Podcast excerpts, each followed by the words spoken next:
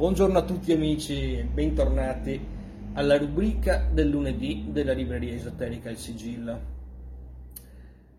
Anche oggi, come ogni inizio settimana, sono qui per voi per stupirvi con i nostri effetti speciali fatti interamente di carta. Quei piccoli oggetti eh, troppo spesso malvisti o trascurati che si chiamano libri. E per voi oggi ho qualcosa che vi aiuterà giorno per giorno durante tutta la settimana a spalancare portali verso l'illuminazione e verso il Satori con Claudio Lamparelli 399 meditazioni zen edito da Lindau meditazioni zen che sono i famosi koan cioè dei piccoli aforismi che i maestri zen eh, illargivano gratuitamente alle persone al fine di creare nelle loro menti un punto di rottura con la realtà accettata convenzionalmente e scatenare quello che è il fine di tutto il buddismo zen, cioè avere il satori. Il satori è quel momento, quel, quell'istante in cui si ha la consapevolezza totale, si è al di sopra di tutto e si comprende l'intera realtà in tutti i suoi livelli nella più completa totalità.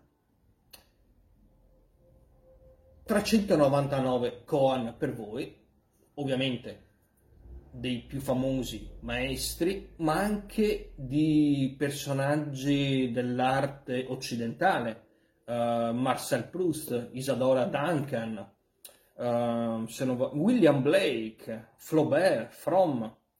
Quindi abbiamo qui un miscuglio tra estremo oriente e, ed occidente, al fine comunque di creare quelle fratture nella, nella psiche attraverso le quali può entrare la luce del Satori. Adesso ne sentiremo qualche passaggio.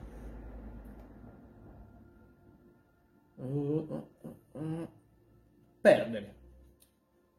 Con lo studio ogni giorno si acquista, con il Tao ogni giorno si perde.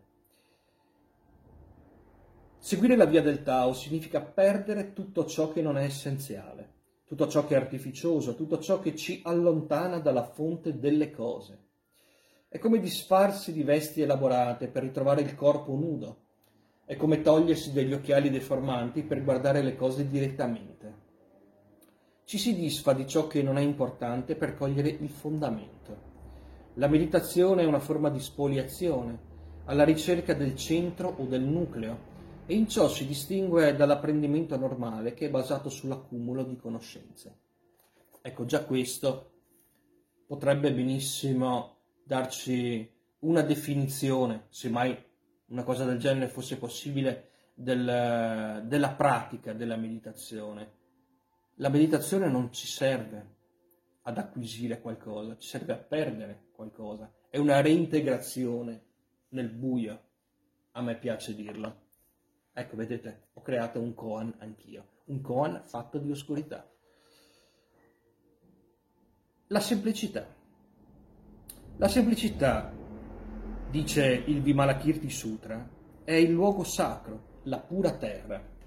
Ci si avvicina alla semplicità, sosteneva lo scultore Brancusi, cercando il senso reale delle cose che coincide con la loro essenza. E in questa essenza è contenuta tutta la complessità.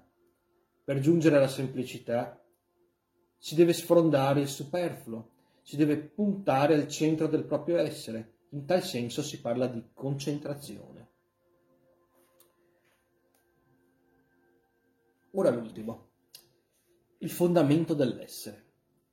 Yun Men non era soddisfatto della sua conoscenza del buddismo, del suo studio delle scritture.